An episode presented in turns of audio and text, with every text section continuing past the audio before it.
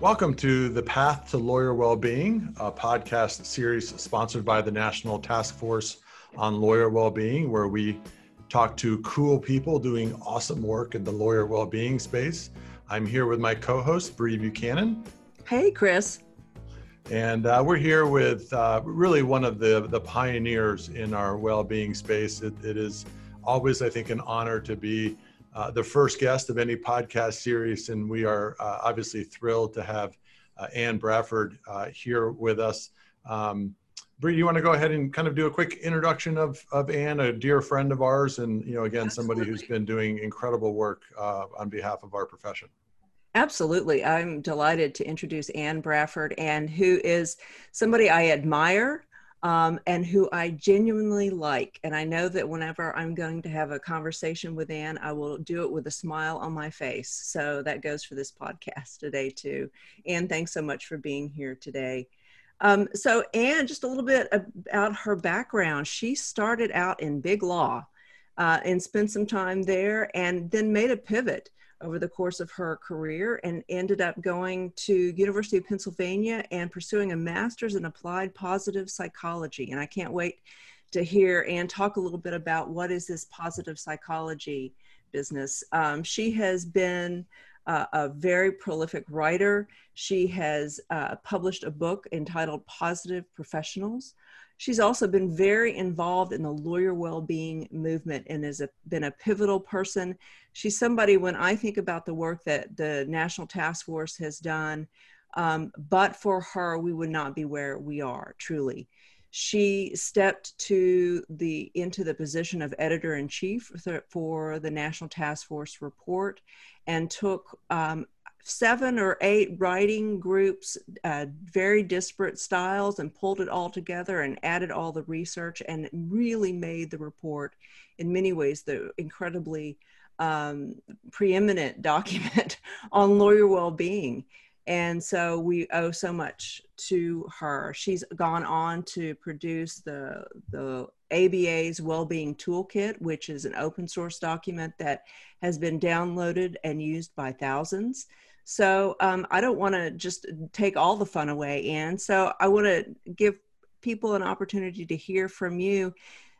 One question we're asking everybody that's our guest um, tell us what brought you to the lawyer well-being space. When I look at your bio, I see that pivot from big law over to pursuing uh, that master's. Tell us a little bit about that, if you would. Yeah, good question. And thanks so much for having me as the first guest on the new podcast. And Bree, I always love speaking with you, and it leaves a smile on my face as well. So this should be fun. Um, so how I got into well-being, it's it's a long story that I'll try to make short. Um, but it's it it started as far back as you know I wanted to be a lawyer since I was 11 years old. That's when I first started saying I wanted to be a lawyer. Uh, and unlike so many of us, you know, my childhood dreams came true. I uh, actually kept the dream up, went to law school, which was pretty odd because I was the first kid in my family to even go to college, let alone law school.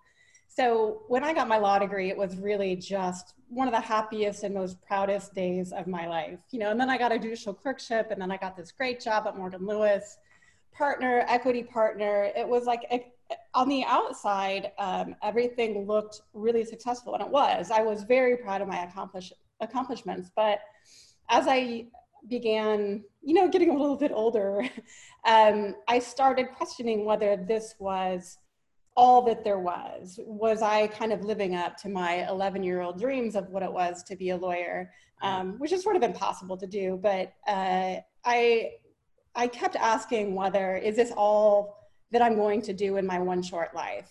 And so, really, it began to be a deterioration of meaningfulness for me. I became a lawyer because I wanted to make the world a better place. Um, and I was an employment lawyer, I was an employment litigator on behalf of defendants, and I never felt bad about what I did. Um, I thought I was protecting a law that, that really meant a lot to me, but was it enough? And eventually I couldn't answer yes anymore. Um, and so I ended up um, applying to get a master's of applied positive psychology from Penn while I was still practicing law, thinking I was going to fix myself or fix my culture. I was going to fix something so I could stay because I wasn't leaving. Uh, but as I got more into it, um, I just started feeling a pull that I could either stay in law and kind of do this other well-being stuff part-time, um, or I could leave and really potentially make a bigger contribution to the legal profession by helping to make it a place where people of a whole kind of variety of backgrounds and interests can stay and be happy and thrive. Uh, and so I made the really hard decision uh, of leaving law in, in 2014, and I kind of liken it to it was like tearing my arm off. I mean, it was a really hard decision. Wow, I'm sure. Um, yeah, and so and then I I resigned from um, my partnership position in the firm, and then almost immediately started my PhD program in organizational psychology, which I'm still in the middle of. And so now I focus entirely on the legal profession, both the individual, organizationally, institutionally, of really helping to use science, apply science to help make the profession, help it live up to its potential, um, to be a place where lawyers can really feel like they're doing something good for society and also thrive themselves. Uh, and so I didn't really leave the law. I just, you know, I'm I'm contributing to the law in a different way now. Yeah. I love that you've you verbed thriving. That's great. Thrive themselves. Yeah, and I, and I think it would be helpful for our listeners to, you know, you, you've now been, you know, for the better part of, of you know five six years, even before that, you know, what what would be your assessment of kind of what the current state of lawyer well-being is? We know that the report was was released three or four years ago, right? We we think that that was a, a significant catalyst in a national discussion. Uh, feels like we've been making progress, but I'd just be curious on your current assessment of where we're at and and what you think is on the horizon in terms of where we need to go? Yeah, good question. I think it's for me, I feel like it's a really exciting time to be in this area right now. Uh, and I've had this conversation with, with Bree as well. I think people who have been doing well-being in the legal profession for a while are feeling like we're, we're making, there's movement now. We're starting to make progress in a way that's really exciting.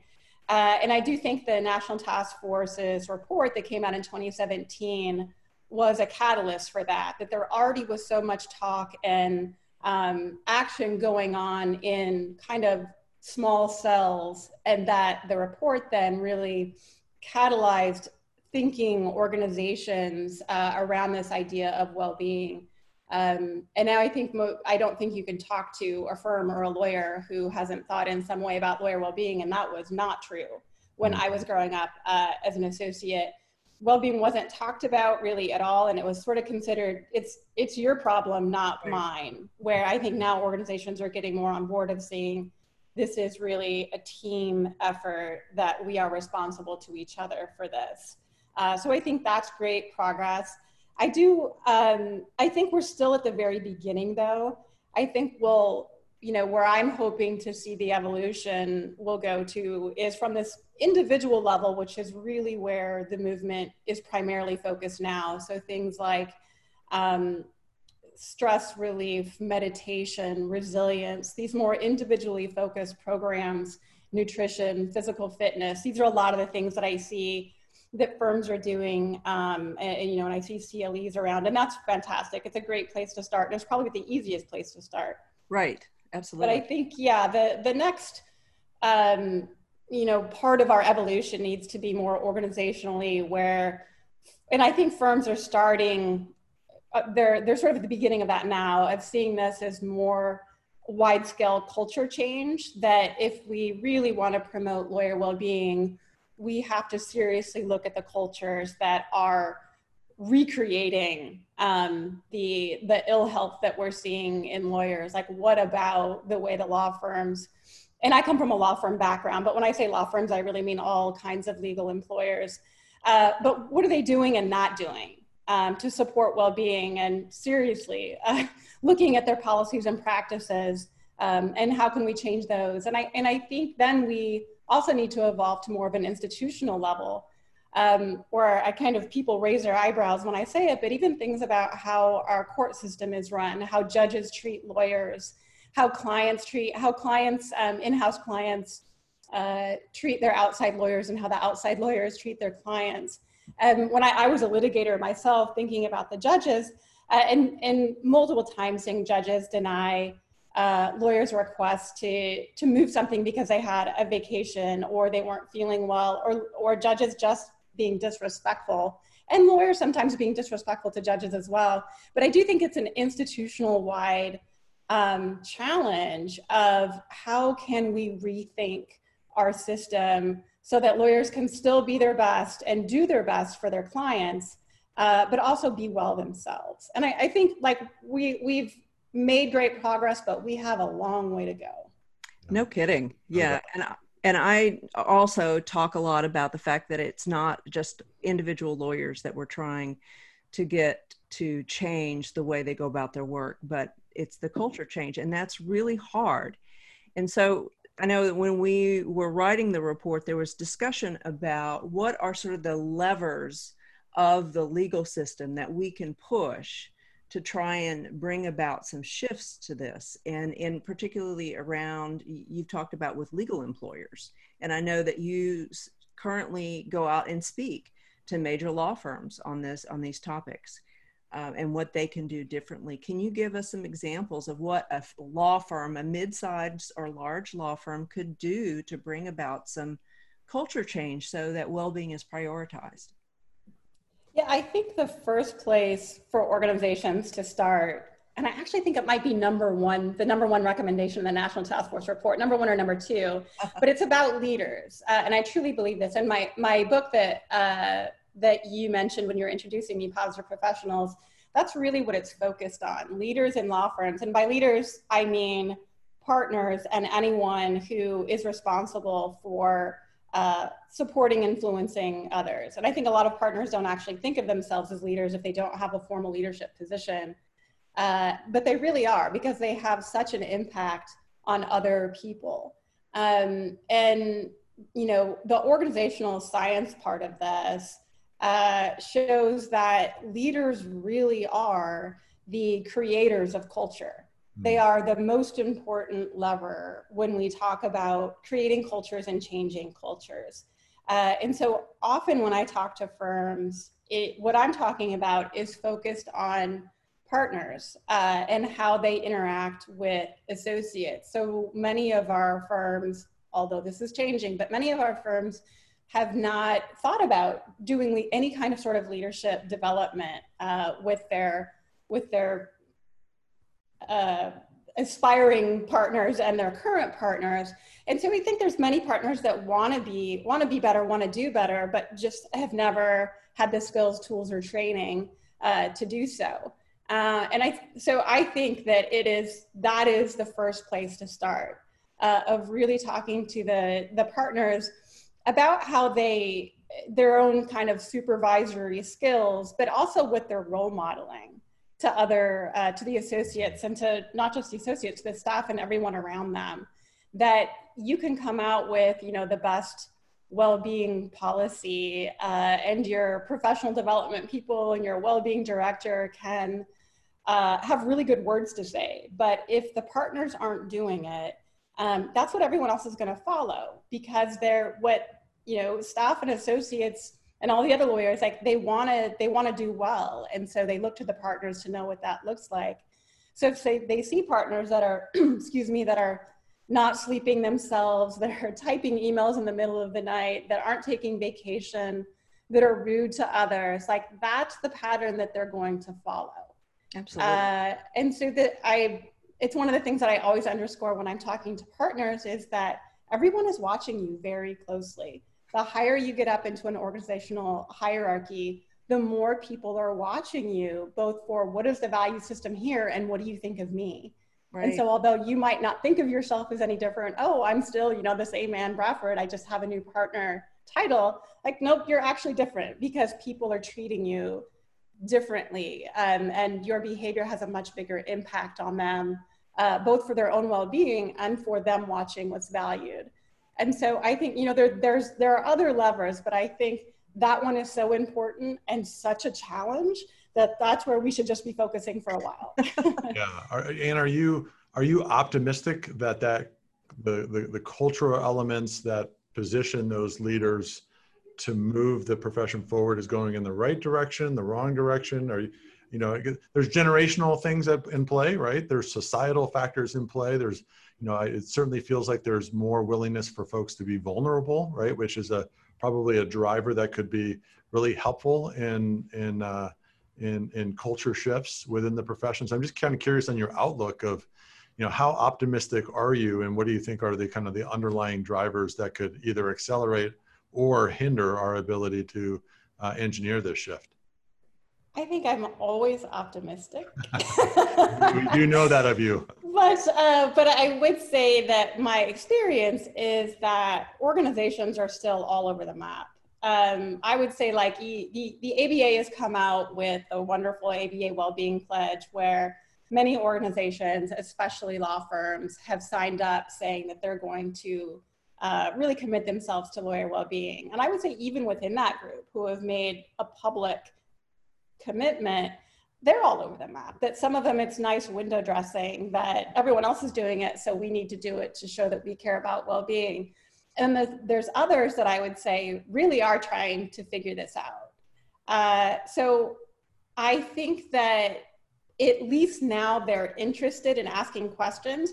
Even the ones that just have it as window dressing, that's progress it's better than what it was before. Once you start making public statements about your right. commitment, you're much more likely to start taking action because people are going to start questioning you. And you mm-hmm. also, you know, want to be consistent with your public statements. So I think um, I am optimistic, but I think there are so many there are many obstacles uh, to getting to where we want to go. Uh, just you know, our billable hour system, which is going to take a really long time to change, uh, is is everyone knows it's a problem. I don't know that you could find a single law firm leader that say that says they like the billable hour structure, but just no one has found a way to change it yet. And um, I think that you're a heretic for saying that. I mean, I mean, you know, to go ahead and call it out. I get up and talk and I usually don't do this in a big room because I'm just afraid what's going to happen. But really, if I can get around to it, the billable hour is the 800, 8,000 pound gorilla in the room. Until we have some shift with that, it's going to be a hard time to really change culture. It, it is, and I'm with you. I don't often talk about it in large rooms. I talk about it in small rooms, but I will also say that the science on it on on number of hours worked is really interesting. So there was a big study uh, in 2014 by led by Larry Krieger on like what makes lawyers happy. Let's stop talking about only what makes them sad. So what makes lawyers happy? And their study found that number of hours alone was not related to subject was not related to well-being or happiness. Um, but billable hours were. The, the more that billable hours rose, the more um, less happy that people became. So you could have two lawyers working the same number of hours, but have different levels of happiness based on whether one felt like they were doing it freely and autonomously because it was their own choice versus feeling like they were forced to because of billable hours. So there's this idea of a basic human need that we have is autonomy and it supports intrinsic motivation. Like, am I doing this because I enjoy it, because it's my choice? to be doing it. And it's highly related to happiness and energy uh, and, and all sorts of well-being that we care about. And so it's not, it's not just that. I think when people think about billable hours, it's often, oh, because we're being overworked. And yes, there is a lot of overwork in the profession. It's absolutely true. But there's also, it's just um, harmful cultures that it's also I what you're forced yeah. Yeah. What are you billing your time doing? Which can be really mind numbing. And it gets back to that meaning piece. Yeah. And do I feel like I, I'm just making up hours because I have to? Am I having to find work when I really, you know, need to go take a jog just because I need billable hours rather than because I'm so engaged in, in what I'm doing?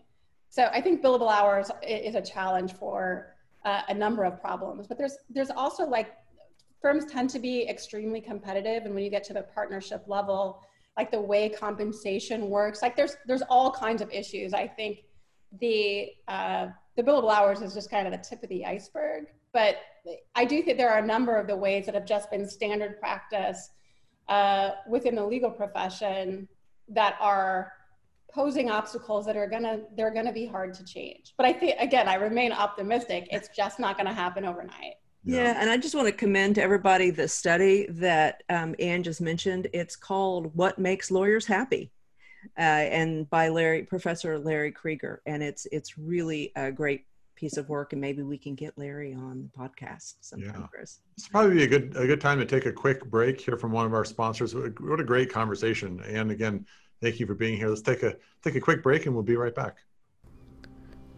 Your law firm is worth protecting and so is your time. ALPS has the quickest online application for legal malpractice insurance out there. Apply, see rates, and find coverage, all in about 20 minutes. Being a lawyer is hard. Our new online app is easy. Apply now at applyonline.alpsnet.com.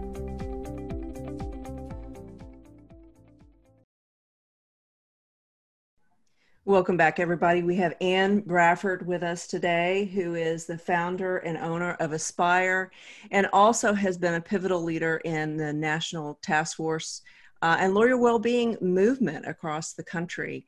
And one of the things we're going to talk about with Anne in this part of the uh, presentation is about her pivotal role as being a founder of Lawyer Wellbeing Week. Um, and Chris is going to talk to her about that in just a minute. But but Anne, I really one of the reasons I wanted you to be one, our first guest is that you can really speak to a foundational component of our work, which is how we defined well-being. And in fact, I remember when we were writing, uh, you as the editor in chief kept pulling us back to okay, we need to define these terms. We need to substantiate what we're saying with data and studies and you know all of the 200 plus whatever footnotes that were in the report and really tying us back to, to science. So, could you talk a little bit about how we came about to define lawyer well being? What does that mean? Uh, yeah, so this was uh, it, uh, set out in the report. We had a couple of pages of just saying, okay, we're, we're all wanting to talk about lawyer well being. Let's talk about what we mean.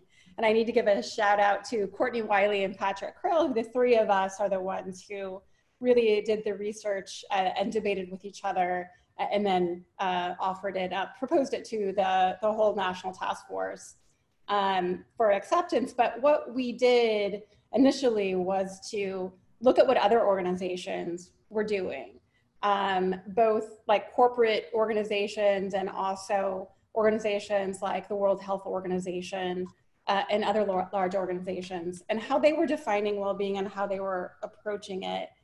Uh, and the first thing that was obvious is that this was a multi-dimensional concept. It wasn't that you were, it's not binary, you're well or you're not well. It's a continuum and has lots of different dimensions.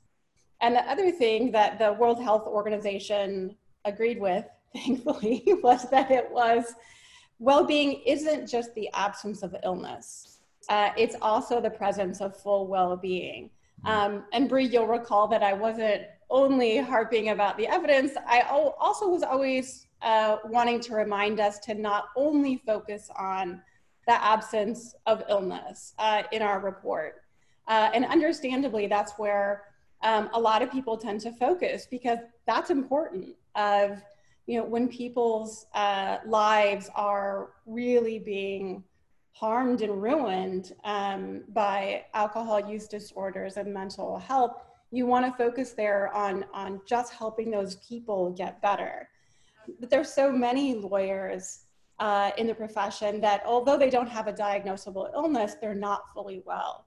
And so we wanted to capture the full continuum of well-being and all of lawyers, no matter kind of where they were on the continuum. And so that's how we defined well-being of really making sure, you know, the first thing we noted is just like the World Health Organization, we are defining this to mean both sides of this, of curing illness and also promoting full well-being. And then the multidimensional concept of uh, this involves both mental health, intellectual health, physical health, of all the different areas uh, of our lives, these work synerg- um, synergistically to make us fully well. And then when you look at one of the, the big dimensions that is important to lawyers, all of them are, but it's occupational health. Um, as lawyers, are we are we fully well? Um, and we define that, and that's an area where I have focused more on lately. Like, what do we really mean, and how do we measure it? Uh, and is it just again, like so many people will focus on things like burnout um, or depression, but what else is it? Like, if we're looking at optimal functioning what we want to look at is yes, we want the absence of illness, but we also want things like engagement, job satisfaction, high performance, um, low turnover intentions, like people who actually want to stay and thrive here. So I think even just getting into each dimension, um, there's more that we need to understand and figure out how to measure uh, so that we know whether we're making progress or not. Right. But that's basically the gist. It's it's that's it, you know one of the, the pages that I'll refer to our, our listeners to is page nine of the of the report, which I think has just a, a wonderful graphic of the holistic dimensions that I think you, you cite the the the emotional well being, the occupational well being, intellectual, spiritual, physical, social, right? And and and I'm I'm curious, and you know just because of how much scientific research that you've done and your work on the occupational side you know you've done some work as part of your master's program on you know building uh, the positive law firm right and and what what does some of the research kind of say out there uh, with respect to that part of the of the well-being definition that i think that you're spending a considerable amount of time really wading into yeah, so my uh, my master's capstone was on building the positive law firm, uh, and then that was further expanded in my book uh, positive professionals. Um, and, and there's, you know, a lot of dimensions to that. The first thing I already covered, which is the importance of good leaders because mm-hmm. they create culture. Uh, I think that one of the other things that is so important in the legal profession uh, that get that gets missed is that working hard isn't the problem. Um, that people who are highly engaged and love their work, like they work hard and they work a lot of hours, but failing to take time to recover, that's when we start, uh, well-being can start, the wheels can start coming off. And so it's, I, I don't think that um, there's so much focus on lawyers work too hard. I think we should just turn it and say lawyers need to recover good lawyers are going to work hard. Anyone who loves what they do and are passionate about what they do are going to work a lot of hours. But thinking about um, how we recover, and there's a whole body of research just on what are, what are the best ways to recover. Mm-hmm. Uh, and I talk about it a little bit in my book, but it's things um, like just sitting on a sofa and watching TV is not actually the best way to recover and actually can sap energy. So, um, one of the best things for lawyers, people who are very cognitively invested in their work, so lots of brain power. One of the best ways to recover is actually physical activity. Um, it, it's very engaging. It, may, it makes your mind come off your work. Uh, and also just physical, uh, physical movement is really good for both our brains uh, and our bodies. And the, the disengagement from work is a really important component of recovery, of finding something that will engage your attention. So thinking about what are called mastery activities. So art, music, sewing, knitting, anything that will fully absorb your attention is so is a really good and important activity for recovery because uh, it helps you disconnect a little bit from work and also has other sorts of great benefits. Um, and I don't think we can talk about recovery without talking about the importance of sleep which I do think is a challenge. Like when when I was a lawyer at my firm, like it it was honestly like people would sort of be competitive about how little sleep they had had over the week. Uh, and that's just that's toxic. That those kinds Absolutely. of things just have to change. Yeah. And I talk about that when I go out and speak to new lawyers and telling, just talking to them about the importance of sleep and how everything that you need to do as a lawyer is not going to be online if you're not sleeping. And there's no honor in, you know, bragging about being powered by, um, you know, Red Bull. just is not, it's not that you're not going to get the best work product. So it is it is how I was one of those people. Like I'm embarrassed by some of the things. Boy, guys, if you had known me back then, like some of the things that came out of my mouth, like I was one of those people. So like I totally get it. It's it's hard to change. I'm still like recovering on that whole sleep is good uh, mm-hmm. sort of a thing. And I've read all the science. Like I'm absolutely convinced, but you know, there's just this draw of I have to get more done. Um, so sleep is a really important thing to work on in our organizational cultures. Let's spend a couple of minutes in, in uh, talking about something that uh, you know, in your capacity as the as the, as, as a, a, leader of the ABA's law practice uh, division's uh, attorney well-being committee, you kind of hatched uh, an idea, uh, knowing that we needed to continue to keep this issue front and center, and that was Lawyer Well-being Week, which we we we just enjoyed, um, and and I, I would just love your perspective on why you felt like that week was so important uh, to a sustained awareness of this particular issue. What you what we ultimately learned from Lawyer Wellbeing Week in terms of the amount of activity, which I think was enormous and and uh, and encouraging, and uh, and and and why it's so important that we continue to keep this issue front and center. Yeah, so Lawyer Wellbeing Week had been on my mind for several years. And so I was very excited that it finally came together. And there were a number of reasons why I thought it was important. Um, one was that there were so many people that wanted to contribute in some way, uh, but didn't know how. And so I wanted to create uh, one event that was big enough and diverse enough for a lot of different people to contribute. And then second is is just what you said, Chris, of keeping attention on this important topic that we've all seen kind of, you know, fads come and go in the legal profession that something is there's so much energy and attention around it for a couple of years and then we move on to the next thing. Uh, and this just well-being just can't be one of those things. This we have to sustain this. Lawyer well-being is too important for it to just become another fad. And so creating an annual event to really focus attention uh, around the, the, the idea keep attention on it create a time and space perhaps for more innovation discussion around it. Firms get to see what other firms are doing just based on social media uh, and by communicating with each other uh, and so we had the first well-being week was was just this last May. Unexpectedly, we had a global pandemic occur, uh, and it we did you know we had to pivot pretty quickly. There were firms had and other organizations had been planning some really cool in-person events that mm-hmm. hopefully they'll still be able to do uh, next year. But everything had to go remote, and I I will say like I was pretty disappointed. A lot of people were pretty disappointed, but in the end, I think the silver lining was that people were even more open to the idea of needing to care about well-being in the middle of this really difficult time.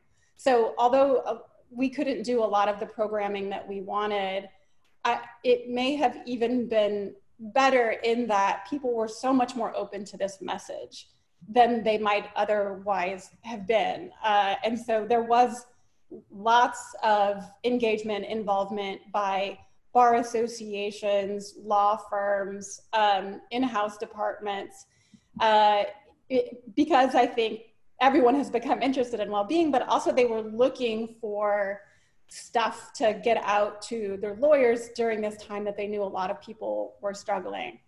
Um, and I do hope it becomes, continues to be uh, absolutely raising awareness, but I also really emphasize innovation of really thinking about how do we move this forward. Like the meditation sessions and resilience sessions are really important, but how can we push Lawyer Wellbeing Week to get organizations to think more culturally and institutionally uh, as well? Um, and there, there, I've gotten very positive feedback uh, about it. And so we're, you know, hoping that it can that it continues and that it'll be an annual event for many years, and that we just keep making it better and better and find even better ways to serve the profession. Absolutely, and it's definitely a priority for the National Task Force for 2021. So, mm-hmm. and let's hope we can get together and and enjoy that um, in person.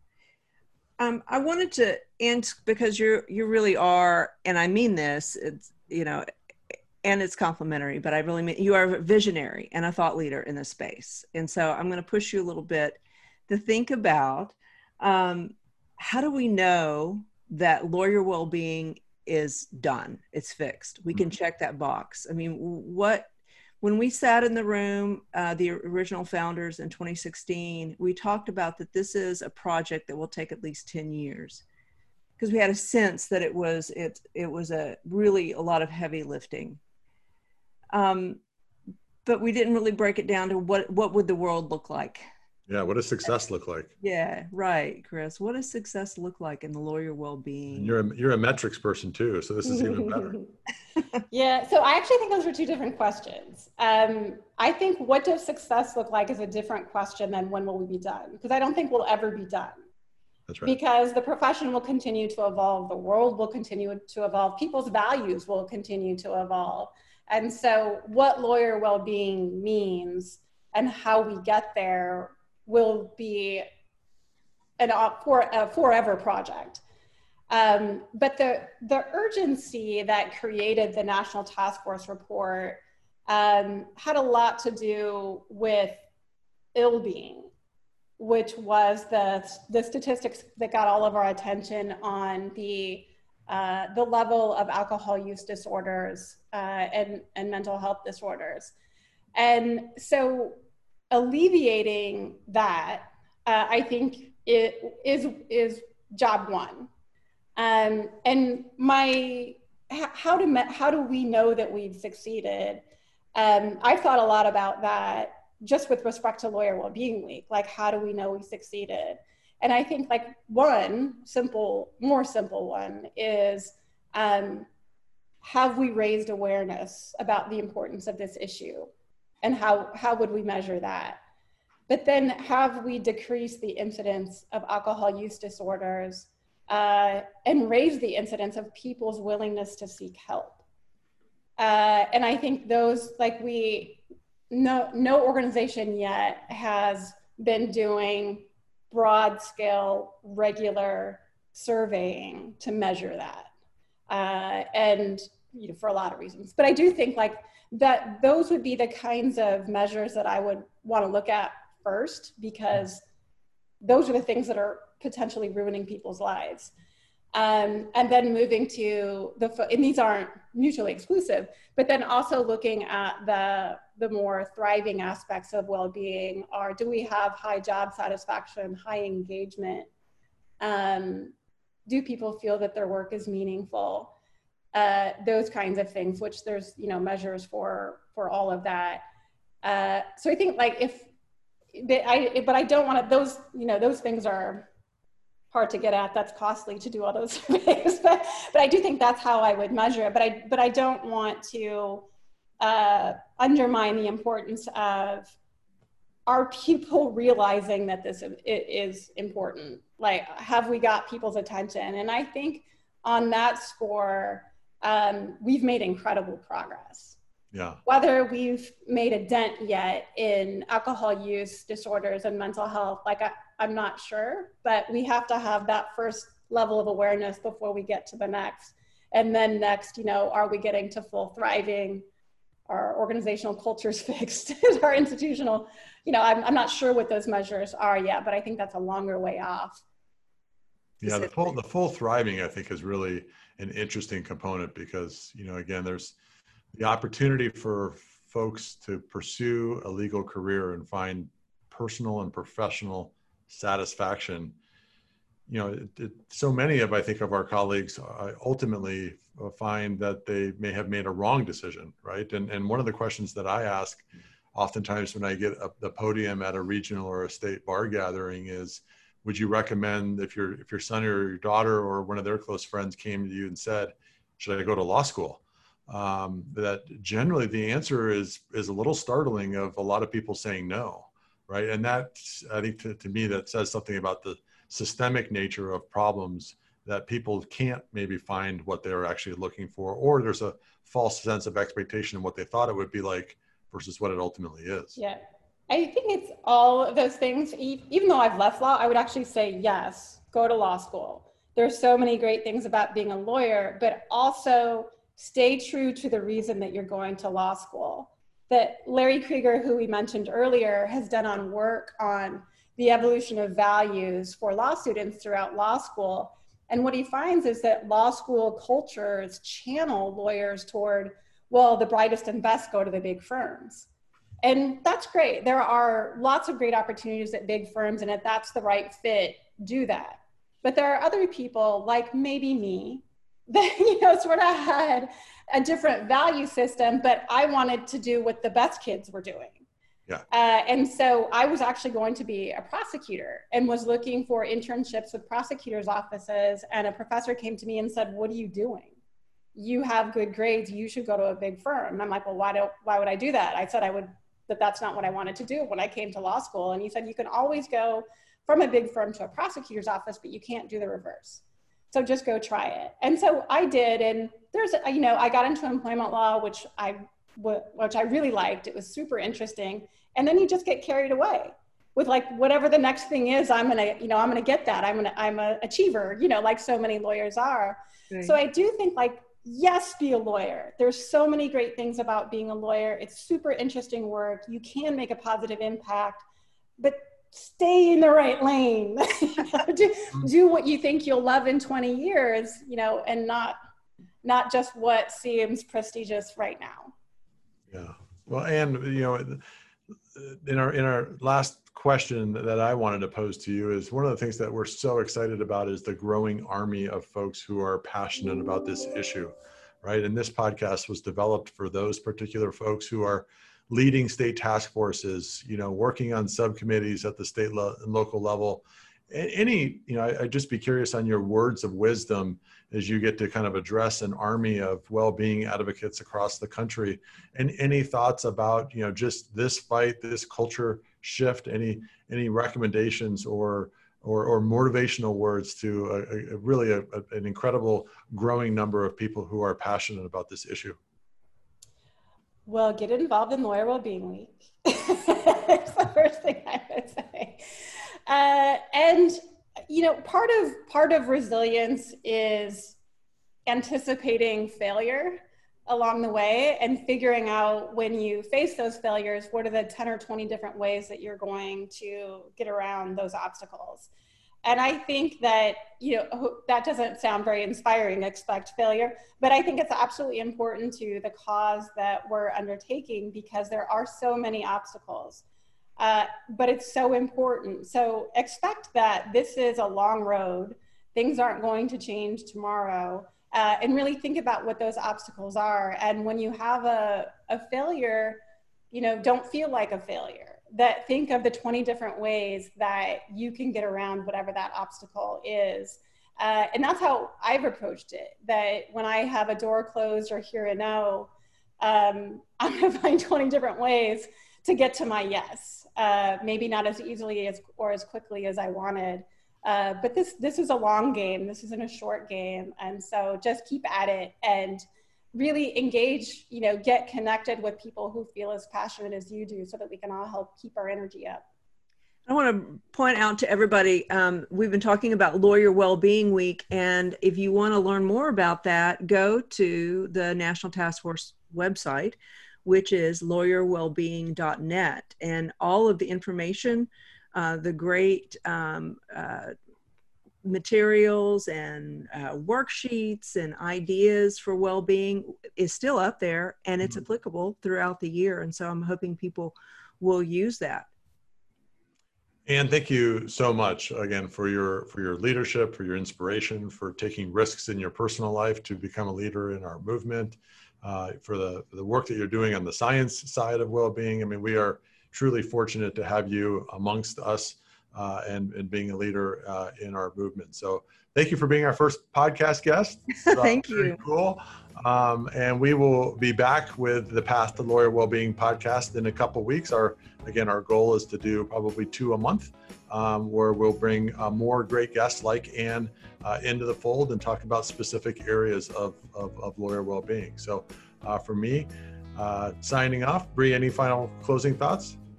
Just that um, delight to get to spend time with you, Anne, as always. Thanks so much. Great. Yep. Thanks for having me. All right. Thank you.